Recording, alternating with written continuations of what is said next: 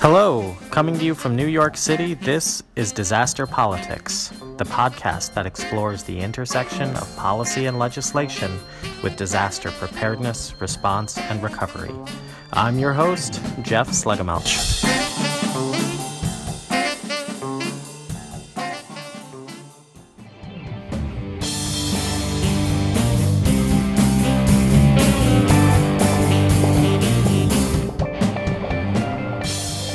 Back, everyone. Great to have you here at Disaster Politics Podcast.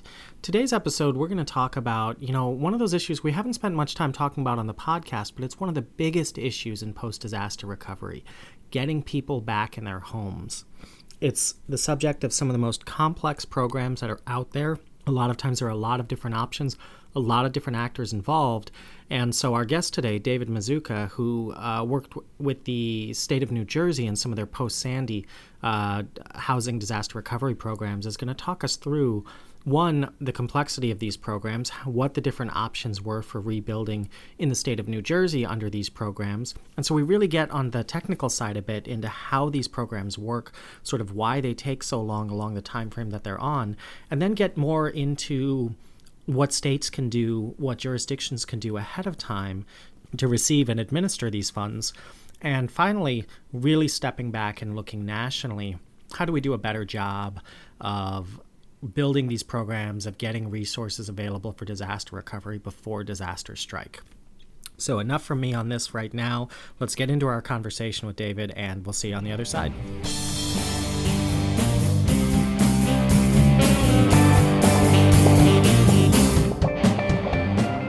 All right, thanks everyone for joining us today. Today we've got a great guest. We've got David Mazzuca. He formerly served as Assistant Director for Housing Recovery with New Jersey's Sandy Recovery Division in Trenton, New Jersey.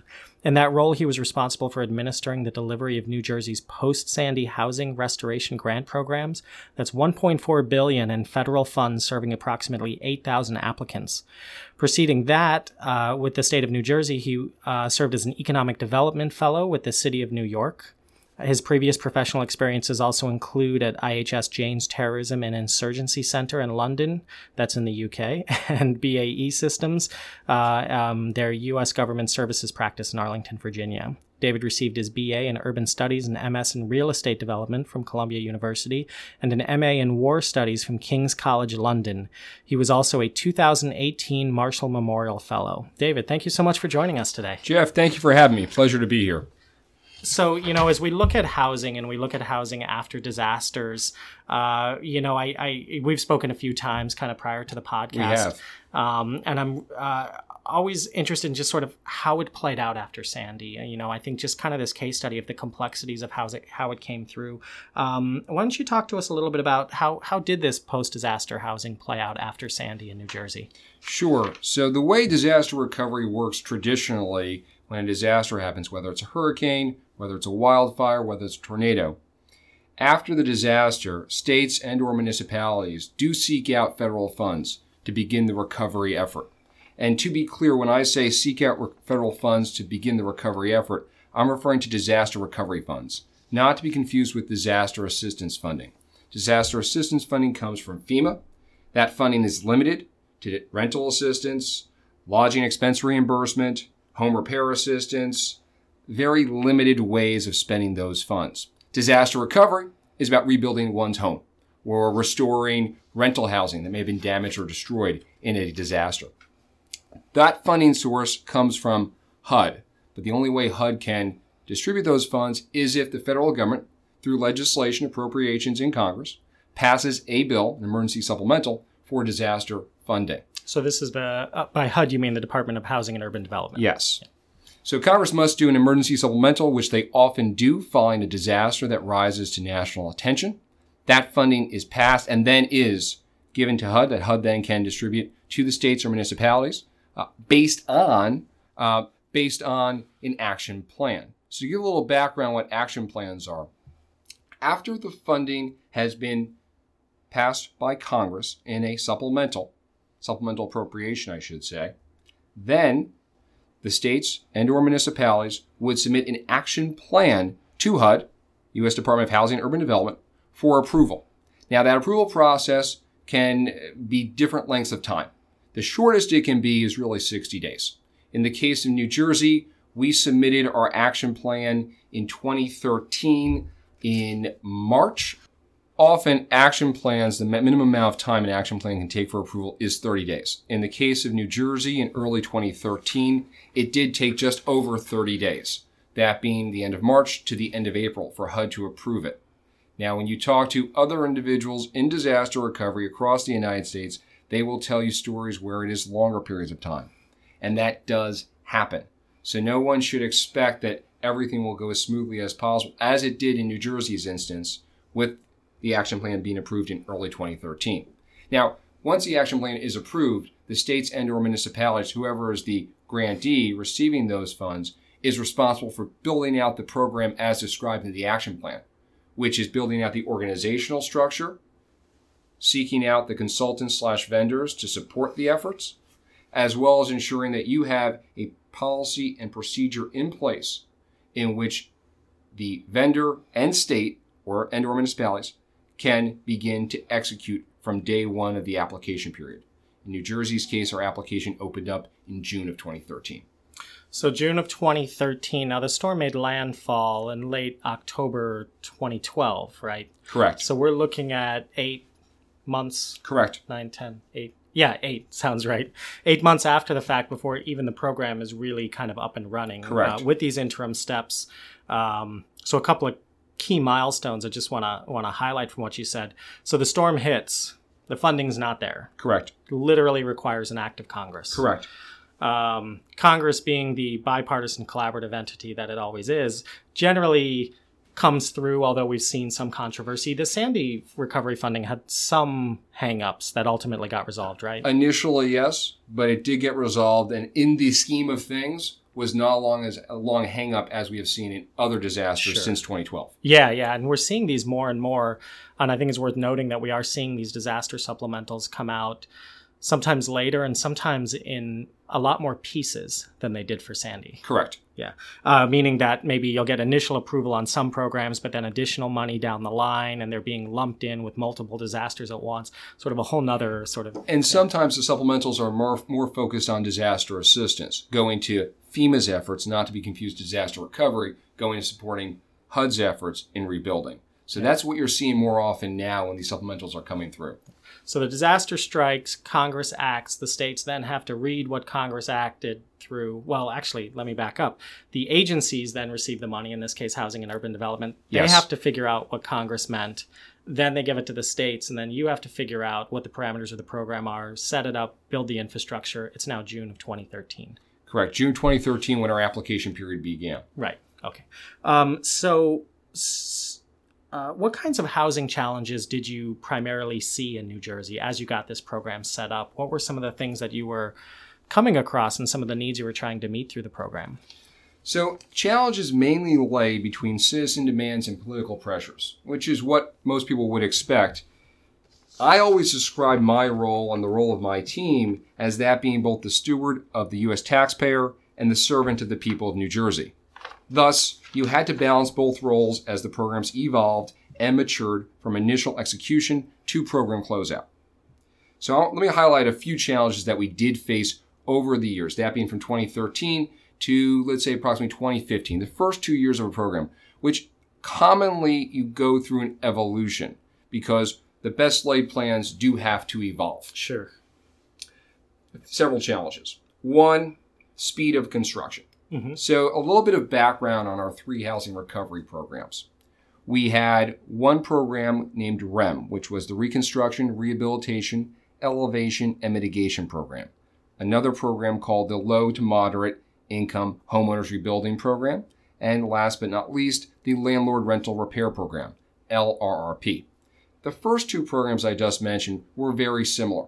The only nuance being the lower to moderate income homeowners rebuilding program was dedicated to serving an LMI population. That being said, both programs provided grant awards of up to $150,000 to assist applicants in rebuilding their primary residences that were, that were damaged or destroyed by the storm. LRRP, on the other hand, provided applicants, applicants being landlords, grant awards of up to $50,000 per rental units, of buildings no greater than 25 units in order to restore that infrastructure. In turn, the landlords must rent those units to a LMI individual for at least one year. You know, this is uh, some of the work that we're doing in a lot of the areas recently affected by Hurricane Florence, Hurricane Maria. Um, you know, low income housing is one of the most difficult things that a lot of our partners are contending with. Um, I'm curious, did you see a lot of that in terms of getting low income housing back up and running? Did you see as much pressure in, in your experience in New Jersey? So, I should say at this point that we didn't see the type of demand that I think the designers of the program anticipated. Okay. The number of units that LRP served in the end was less than 1,000. Okay. Um, myself, I came on board at the end of 2013 managing LRP. So our programs and procedures were already in place. So there wasn't too much massaging, if you will, Mhm. to those PMPs that we could do at that point.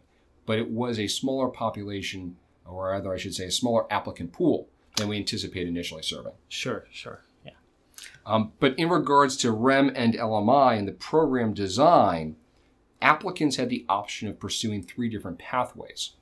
Pathway A, which was dedicated for those applicants who may have already completed work on their home, either in its entirety or partially, they could receive reimbursement. Pathway B, applicants would select their own contractor. Mhm. That contractor would be validated by the state, ensuring that proper registration and licenses for that contractor. And then the applicant would be paid through the process of construction directly by the state, and then the applicant must pay the contractor in turn. Pathway C, applicants could choose to not manage their own construction process like they would have in B, but instead seek the state to manage that process. The state developed a contractor pool Mhm. initially, that being in the summer of 2013. And the state would choose a contractor from that pool to manage the project for that applicant. The state would then pay the contractor directly and not the applicant under Pathway C. Why this is all important? It's important because one of our initial challenges was Pathway C. Mhm. Pathway C got the government, the state of New Jersey, in the business of construction. Mhm. And getting a organization like ours, the Sandy Recovery Division, in that business was not a uh, natural uh, transformation. You weren't managing construction prior to the storm. It was a new mission, new task. Cor- right? Correct. Yeah. Correct. There were two challenges that materialized. First, speed. Mhm. While only supposed to take 90 days to complete construction, naturally construction on the homes that were damaged and or destroyed by the storm did take longer. Often because the initial planning was not as robust as one would have wanted before nails, hammers, shovels went in the ground. Mhm. Second, many of the contractors were headquartered out of the state of New Jersey. So this was the first time doing business in New Jersey, and for that matter, many of them in the Northeast. So you have to think that they're hiring local subs who they are beginning relationships with and do not have established relationships with, and are understanding the rigorous construction permitting and inspection process that we have in New Jersey. Yeah. Put aside even the very litigious nature that we have in New Jersey. Yeah. So, you know, this is uh, uh, interesting as well. You know, some of the groups I've uh, talked with in Texas after Harvey, a lot of the volunteer groups would go in. I'm going to go off on a little bit of a tangent, but we'll bring it back. or we'll edit it out. Oh, okay. yeah, yeah. But um, uh, you know, uh, uh, they would bring in volunteers to do a lot of the mucking and gutting for folks who don't know that. A lot of tearing out the walls that were damaged by the floodwaters and things like that. A lot of kind of basic contractor Sure. work that you could have volunteers do. But the bottleneck, time and time again, was the licensed trades. It was the electricians. It was the plumbers. Mhm. Um, and to a certain extent, the roofers, because most volunteer groups didn't want to put Mhm. folks on roofs for Yep, liability sense, yep. reasons. Um, and then, you know, we sort of looked into this closer and found that there's a shortage of these skilled trades even before the storm. So now all of a sudden you don't have enough just to keep up with regular construction. Now all of a sudden you have a massive rebuilding project. So it's interesting in New Jersey to allow out of state contractors and the, the trade offs with doing that, but to try to expand that labor pool. And that's often the practice you see post disasters. While the subs are local hires that are in the trades that do have the proper licensing, like electrician, plumber, etc., the out of staters, and there are several big firms out there across the country, do pursue applying to the request for qualifications that often get put out following disaster because they have the experience in understanding the bureaucracy, but not necessarily under experience in understanding local construction in wherever they're performing that construction. Yeah, yeah. So we're looking to put a shed in my yard in Connecticut, and um, uh, my dad's helping me out with it, and we was asking um, uh, what square footage it needs to be before uh, you have to pour a concrete Sure. floor. I'm like, I don't know. Don't we just put it up? yeah. Um, and at, at what point does it need a permit Sure. versus it's a small enough square Sure. footage? Obviously, this is very different than someone who's been flooded out of their home. It was just sort of a little taste into. Um, it's amazing as these things kind of pile on and on and on. What may be different in one place versus another. And New Jersey's home rule, right? So It a lot of is. these are It at the is. local level. It is very much at the local level. So when you are a contractor, the prime or the sub, you need to understand the community you're working in. And I don't mean just a nuance of a certain code. I mean, oh, the permitting office is only open till three o'clock on Thursdays, mm-hmm. and being aware of that so you don't show up there at 4 p.m. Yeah. Or they only are open on Mondays and Fridays because of the size of the municipality. Yeah. Thus, you show up on Wednesday, you are out of luck. So, so let me back up a little bit, make sure I understand the timeline as well too, because I think this is um, also kind of an important overarching point. Is uh, so it's uh, um, the storm hits, October 29th, 2012. Congress acts, It does. agencies receive the money and build programs around it. Hopefully, they have some structure already in place. So right? agencies receive the money, in this instance, focusing on the U.S. Department of Housing and Urban Development. Mhm. Their community block grant, uh, community block grant, CD, yeah, community I'll up. development block grants. You got it. community development block grant, but specifically disaster recovery. Mhm. So CDBG-DR. Yes. That office is responsible for working with the states in receiving the action plan and then approving the action plan, approving any substantial amendments to the action plan, um, and really fostering a relationship over the period of the funding being dispersed, which will be over a multi year period. So this is an interesting. I just want to point out the CDBG grants from HUD. Uh, so Housing and Urban Development has these disaster relief block grants. I know um, one of the things um, in the initial budget request from the the Trump administration was to eliminate the the CDBG DR grants, to eliminate these grants. Um, and it's interesting, and I, I won't get into whether or not it's a good idea or a bad idea, but the concern I know that we had was that um, you have a mechanism now, you have an agency, an institutional memory, and processes that are now accustomed to receiving billions of dollars out of nowhere from Congress and then rapidly translating that into programs. Maybe not as rapidly as it needs to be, but Sure. still more rapidly than having to start from scratch. So it was interesting to sort of follow that on how, if that does get enacted, how that um, bureaucracy that's been built over the years, and in this case, I mean bureaucracy is a good thing uh, for managing billions of dollars that came out of nowhere. Not came out of nowhere, but um, uh, yeah, came out of nowhere uh, to suddenly then administer and work with states on that. Yeah. So then the state needs to then plug into these programs and administer them. It's about eight months Correct. later in June. Correct. Application period opens. How long from there until I'm back in my home? It would vary. Okay. Um, for a variety of reasons. So naturally, once an application is put into a system, any system for that matter, not just specific to New Jersey, that application needs to be reviewed mm-hmm. to ensure that an applicant and their request is a legitimate one. In the case of New Jersey, that was reviewing the application materials, confirming, for example, that this was their primary residence. To not to not mention several other things that we did look at, as well as confirm that there was damage done to that property, which meant we had to send inspectors out. Sure. In the case of what we did, the state put out an RFP to hire vendors who had experience in post disaster inspections to go out and confirm damage was done, what that value of damage was done as well. Environmental inspections would have to be done, given that these are federal funds. Mm-hmm. That can take months, depending on when that applicant applied. Because if you apply on day one, naturally you would be served in the order received. But if you applied on day 60, your application may not be reviewed for several weeks. The inspection may not be done for several months. It's the nature of having an application period that's not rolling and having everyone apply at once, you will naturally have a backlog. Now, once the applicant would be approved, for instance, and sign a grant award, then the burden became different. It wasn't on necessarily the process of the way the application process was. It was can the applicant find a, I'm speaking of Pathway B specifically, Sure. find a contractor, select that contract, a contractor that was affordable to them. Yeah. Which then brings the next challenge that we did experience in New Jersey. Because Pathway B relies on the applicant, applicants may be in a position where they cannot financially complete their own project because the numbers that contractors are providing them are too far out of the ballpark for what either one they want or two even if they are not seeking upgrades to their home what they can afford. So, can you give some examples? certainly. So looking at pathway b again because that's the best way to focus on this and some of this does apply to c as well.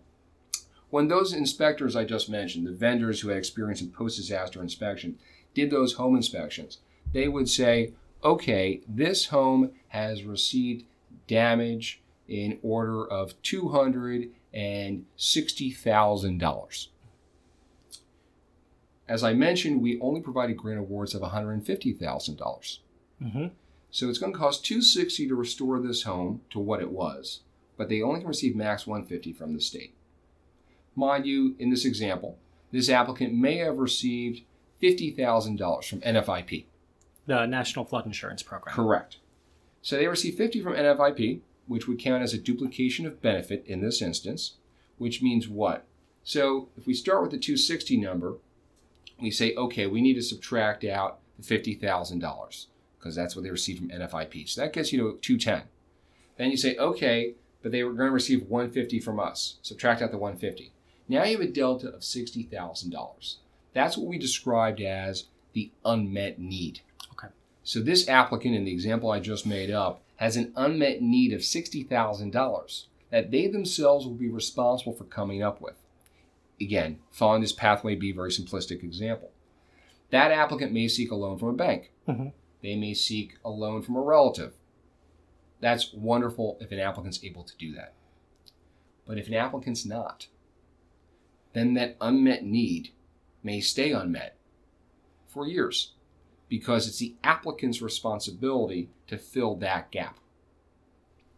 Now, there are nonprofit builders out there that can assist and in many cases do get that applicant from start to finish.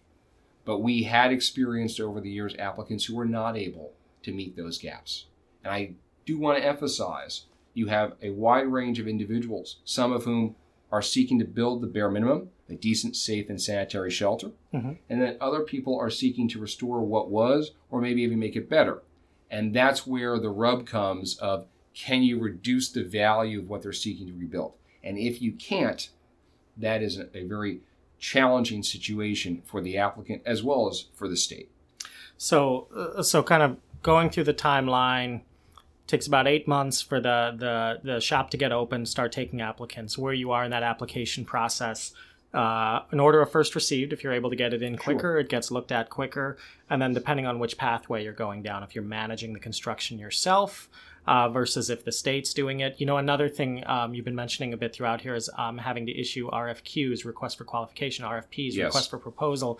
So, um, kind of throughout this, you're also having to build up the the stable of contractors and staffing and and assessors and things to be able to do uh, to to do all of this as well. And so, I think that this is something you know as we're looking at post disaster housing policy kind of nationally, it is um, this influx of resources, but then the need to build the infrastructure to receive and manage that uh, very quickly, and then to work within the broader economies of home construction. There are only so many contractors available, um, only so many qualified contractors available.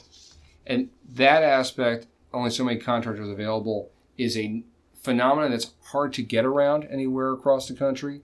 And having been in this industry for several year now, years now, I'm not sure what the way around there is to increase the number of contractors in a short period of time. But you brought up another point just now talking about RFQs, RFPs, vendors, government services vendors, individuals who may be subject matter experts to assist in developing policy. uh, companies that may be assisting as operations managers to work with caseworkers who need to be hired up in short order to manage the application process one on one with applicants. Uh, or be it in project managers who are assisting the monitoring of construction, specific to C, but also B to a degree, because we want to have as much insight as possible what the progress is for an applicant.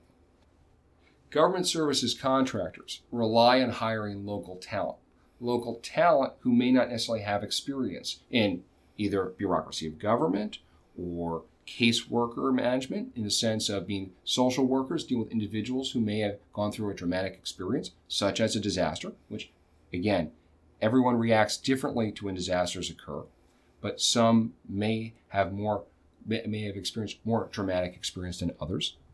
I bring up these challenges that the vendors go through because naturally, indirectly, the state's going through them too, or whatever jurisdiction has received the money and has then dispersed it to vendors.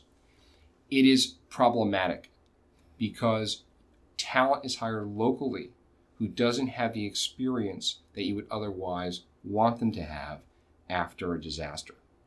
And one of the things I think as a country we need to think about moving forward, and I think one of the challenges we face, because everything is an emergency supplemental, we actually don't have to debate on it. But one of the one of the things we need to think about is how does the states work with the vendors to ensure that the initial management of programs is as smooth as possible. Because the model as it is today is not as efficient or operationally sound as it should be. And that creates delays because you may have local hires who don't understand this needs to be provided or that form needs to be provided. And, and I think we're really sort of getting into, I think, the meat of, of kind of the, the impact of, of this being structured the way that it is. Before we jump into that, I just had one more question, and that is, you know, we hear a lot about fraud afterwards, people claiming things that weren't damaged. You mentioned a little bit to that. And also contractors who either are intentionally deceiving or maybe have deceived themselves that they're able to to do the work that they and then get in over their heads. I'm curious what your experience is with that. So at a, at a macro level, applicant fraud is relatively minimal. Um, often, applicant fraud has an individual claiming that this primary, excuse me, second home is actually their primary residence. Okay. That is what we experience uh, in the realm of applicant fraud in New Jersey. So they say their beach home was their primary Correct. residence, kind Correct. of thing. Correct. Yeah. Um, and in this day and age, by the way, it sometimes is not that hard to find when you go on Facebook and see them describing their beach home as the home that they're receiving funding for. Yeah. That makes it a lot easier than it would have been 20 years ago of trying to figure that out. They assist us in figuring that out. Pro tip out there for anyone yes. looking to defraud the government. on the contractor side, and again, specific to Pathway B, uh, contractor fraud does happen no matter when or where disaster strikes. The nuance here is it involves federal funds. In the case of New Jersey, and I don't want to do too deep a dive because we will get very much in the weeds on this, sure. in the case of New Jersey, when we would verify that a adjudicating authority, local prosecutor's office, or state prosecutors, attorney general's office specifically, found that, that fraud may have occurred and they will pursue it and charge that contractor with fraud. Then the Sandy Recovery Division so made that applicant whole. So, for example, the 260 example I just gave a moment ago, they were receiving 150,000 from us. Let's say they received a disbursement of $70,000. $70,000 at the point in construction where they are. That contractor may have run away with 70,000 bucks. We would say, okay, you do have a charging document against that contractor, Mr. and Mrs. Applicant we will now make you whole again by giving you an additional $70,000. That's what we chose to do as a state with HUD's approval, of course, because we are naturally giving more federal funds out to an applicant, but an applicant who was defrauded. Mm-hmm. The next question becomes how do you ensure that fraud doesn't occur when you have applicants who are self selecting their contractors? You're never going to be able to prevent fraud entirely how can you reduce it? And the way you do reduce it is by ensuring that your applicant is as knowledgeable as possible about how construction works, ensuring that they are not giving money to contractors without work being performed, with the exception, of course, of a down payment to get the project started. Unfortunately, what we would find, particularly among the elderly, applicants would give $25,000 to say this is a down payment to get the project started. Then the contractor wants an additional 25, then an additional 30, then an additional 35. And you go to these homes and you say, what did he or she do? And that contractor did nothing. Yeah. Your applicants need to be as well informed as possible, which gives me the opportunity right now to bring up one of the suggestions I have had and have made, I should say, with my counterparts across the country. When you are starting a program, it is so important to educate your potential applicant pool as much as possible. Both educate them in what your program is and isn't, and also educate them to construction in general. I'm not saying what a 2x4 is per se, but what I am saying is understand the telltale signs when fraud may be occurring. Know what to look for. Because even if someone doesn't apply for your program, they're going to be more knowledgeable and fraud is less likely to occur in general across the population. yeah, even in the absence of disaster yeah so i you know one thing i, I appreciate both in this conversation and other ones we've had is uh, without pride or prejudice sort of you, you're laying out this is how the the political process plays out this Yes. is how the bureaucratic process plays out um, it takes a long time and these are the steps that it takes um, and you started to go into it before uh, before I shifted gears. but now let's get back into it. Um, recognizing how long this takes, I guess I have two questions. One is within the existing process, what would you do differently or recommend to a community that is in the path of the storm or could be hit in the future?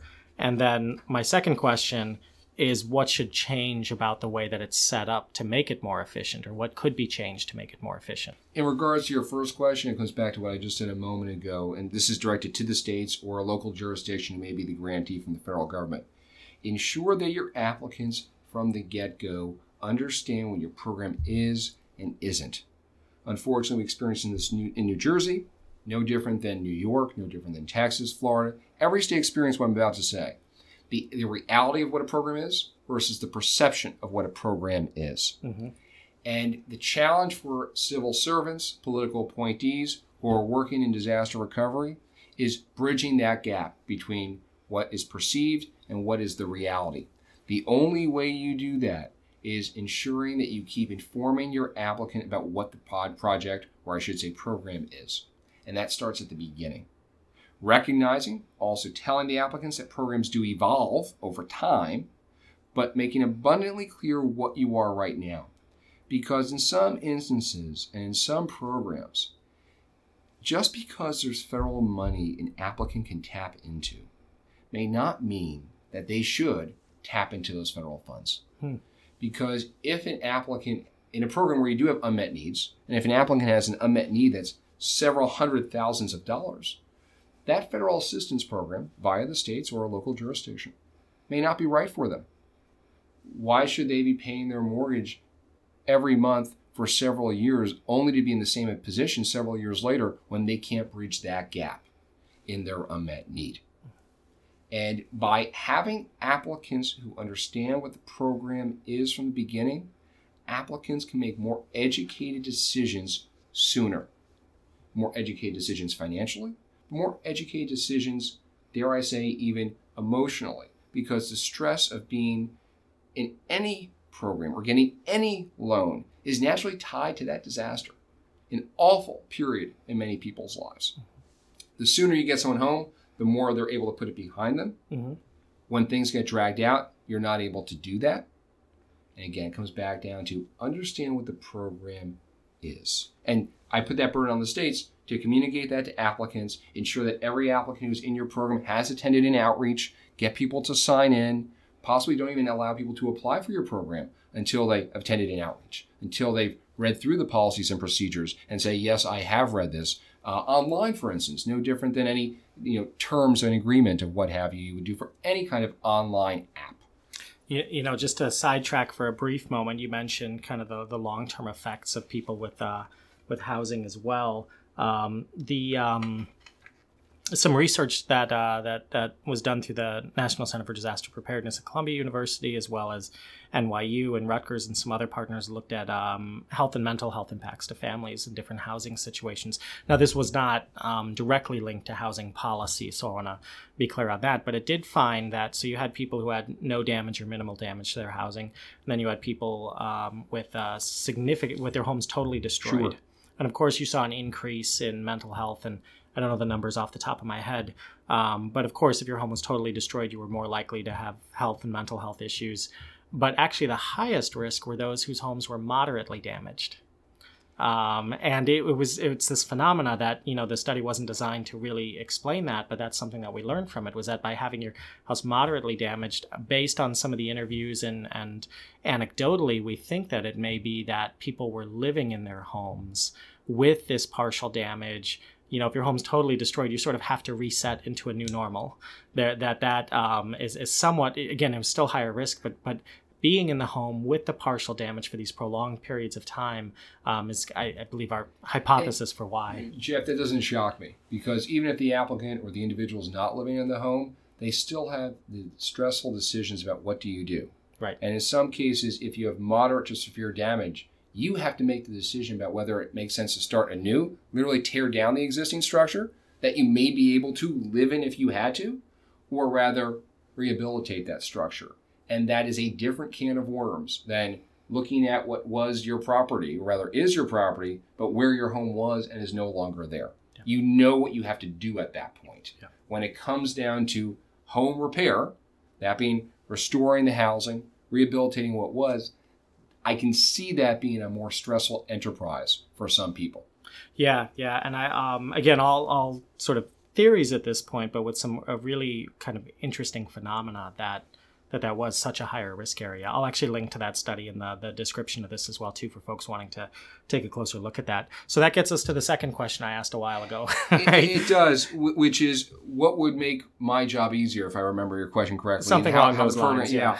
So the way it works now is states need to develop the action plans. I mentioned that at the beginning. States rely on subject matter experts in the form of government services vendors to assist because the states don't have standing offices often. There are exceptions to the rule. General Land Office in Texas, the GLO, is one of those exceptions. But in the case of New York, in the case of New Jersey, in the case of California, you don't have standing disaster offices. So the, these are ones. Um, sorry to interrupt. These are ones. So so the example you give in Texas, I think um, North Carolina stood up their Office of Resiliency and Recovery, um, sort of trying to stand pre-disaster offices that are ready to manage post-disaster. Right, Jeff, you're reading my mind. All right. So what, that's okay. The, the next step for states like New Jersey, like New York, like California, is to establish offices offices of resiliency is to ensure that you do have a uh, office in place that can manage disasters after they occur. Some kind of standing office that becomes the filing cabinet, if you will, for plans in place following disaster. A, a great example, actually, of this is the state of Louisiana that was still dealing with Katrina mm-hmm. when the Baton Rouge floods occurred in 2016 because they had the standing human infrastructure in place, the know how, they were able to build out what would become their action plan for the Baton Rouge floods in real time. Most states don't have that luxury. Now, most states, again, I'll come back to the Northeast because that's what I'm most familiar with, it may not make sense to have a standing office of 10 people, even. So, what do you do? In my opinion, you create a reserve force. You have people at the Department of Transportation, people at codes, people here, people there that know they will be pulled in the event of a disaster, in the event of federal funds being dispersed to the state. They'll be seconded to that Office of Resiliency in the event of a disaster. Do you, do you remember offhand roughly how big the recovery office was, the Sandy Housing Recovery Office was, just to give folks a sense of scale? At our height, which includes our vendor, and the reason why I say that is because New Jersey outsourced the management of caseworkers at our field offices. We were several hundred. Several hundred. So going so, from zero to several hundred within a few months. Correct. Yeah. Yeah. Correct. Any so, organization would have, find that a challenge. Right, right. So what you're saying is that by sort of kind of getting these in place, like you know, I keep coming back to that timeline, the time it takes to pass legislation, receive it, staff it, build up to it. Anything to reduce that time frame reduces the point where people start getting, uh, shortens the time before people start getting back in their homes. Exactly. And what I'm speaking to specifically right now of having that expertise or having that expertise in waiting, if you will, as a reserve force, that is shortening the time from disaster. Excuse me, that is shortening the time from when Congress passes an emergency supplemental to when an action plan is approved. If you can reduce that period of time, all the better. Um, and that again varies in length state to state. So I can't make a blanket judgment about how that process works. So the housing and urban development, the the community development block grants, once you have that legislation, the programs are predictable enough to start staffing up while they start receiving them at the federal level, more or less. Often that is what occurs. Yes. Okay. Yes. Um, the other thing to finish out my thoughts on what your question was, what would make one's life easier um, as a civil servant or political appointee in disaster recovery, is not just have that Office of Resiliency in place, but also have the federal government be able to provide states templates, templates on what a program should look like, and have states have other states at their fingertips as a resource to speak to. South Carolina did a great job with this, following their multiple hurricanes that were in a row several years ago. They reached out to other states to really absorb others' lessons learned. And that exponentially helped them in their process. I wish New Jersey we had that luxury back in 2012. We didn't. Um, HUD is encouraging that more by having annual conferences among grantees, but that's in the last couple of years. Right. And we need to be doing more of that. We need that dialogue between the states to be more robust to ensure that people are learning, or rather, I should say, states are learning others' lessons without having to experience it themselves. That all said, if HUD had a template, regional templates, that could be pulled off the shelf and adjusted for individual states based on their certain uh, jurisdictional uniqueness, um, that would make the process all the more easy, streamline it, and not uh, have the states overly rely on consultants and vendors in that initial build out process. So, um, you know, you corrected yourself a minute ago in that uh, it's not from the disaster to when they get in their home, but from when Congress passes the emergency supplemental to when they get in their home. I'm curious if you want to weigh in on sort of shortening that first piece there, if you have thoughts on It our is. reliance Uh, on emergency supplementals. So, emergency supplementals is not the way to govern. Um, that's not what the founders intended when they uh, built out the three branches of government, nor is it how our government had operated for much of its history until the last 20 odd years. Um, you used to have budgets that got passed every year. Budgets were broken up into parts in which, okay, they're going to be voting on the agriculture budget today, or they're going to be voting on the Department of Commerce budget today. If, and I say that because if we took disaster recovery and said, you know what, we are going to include it in the budget, then that means Congress needs to know exactly what's being funded, how they're going to be managing those funds. Who is going to be managing those funds? Who will be responsible at HUD for deciding where that money goes after a disaster? Um, I would love to see Congress hold hearings on figuring out what is the right way to do disaster recovery in the United States in 2019. Because the way these programs are designed today, they're designed to restore the tax bases locally to ensure that the municipalities have, have their population back as soon as possible, and thus the states don't need to provide financial assistance to municipalities who may have been depopulated. That's what we're doing today. But is that the right way? Mhm. Or rather, should this be a homelessness prevention program in that our job is not about restoring the tax base, our job is about ensuring that that individual who was in a home that was damaged or destroyed gets back to a decent, safe, and sanitary shelter as soon as possible. And that may mean we are not rebuilding that home, or that applicant is not rebuilding that home where they lived, but rather they are now moving two counties over inland and have found a home to, to be their new home. Um, I bring up the nuance between restoring a tax base and homelessness prevention because that's really the debate that needs to occur. And once that debate occurs, then we can better know how we want the funding to be included, hopefully in a budget instead of emergency supplementals. One. Remember, disaster recovery, and for that matter, disaster assistance and disaster recovery, has been the largest expansion of the federal government since the turn of the century. We don't think of it like that because it's not in the budget, because it's an emergency supplemental every time a disaster occurs. When you start adding up the dollars, it's billions upon billions. Just in September 2017, the federal government has allocated through emergency supplementals a nearly $120 billion. That's just since 2017. Yeah, it's very, very striking. Uh, there's a couple of op eds. Uh, Brock Long wrote one about how FEMA spend more in the next two years than in the last, I think, 37. I'll link to that.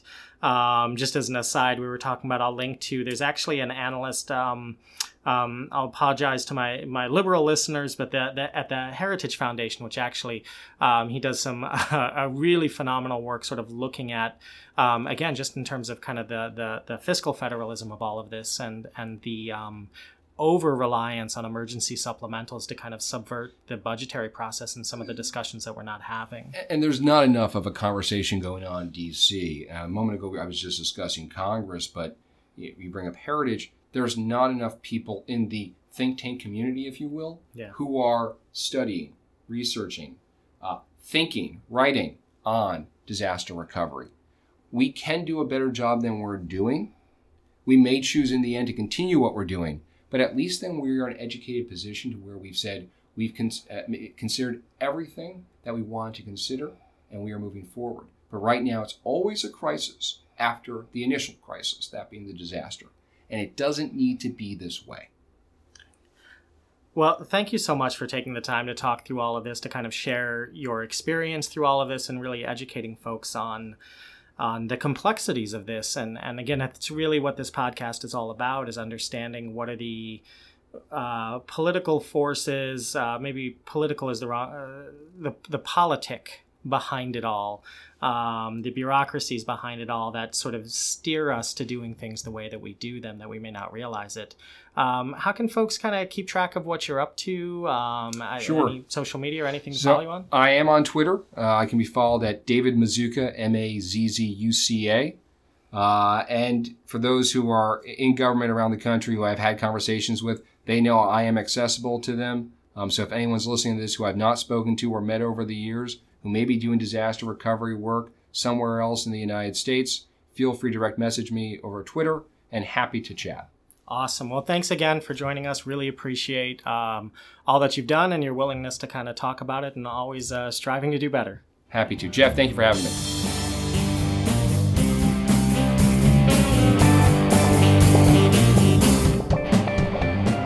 Right, thanks again to David Mazzuca for really helping to break down the complexity of these programs, helping us to better understand why they work the way they do, uh, but also for helping to point the direction, taking the lessons learned both in New Jersey and across the country on how we can fold that into policy and practice to uh, always strive to do a better job and, and really shorten that duration to help get people back in their homes and communities back on their feet uh, much faster in the face of uh, disaster.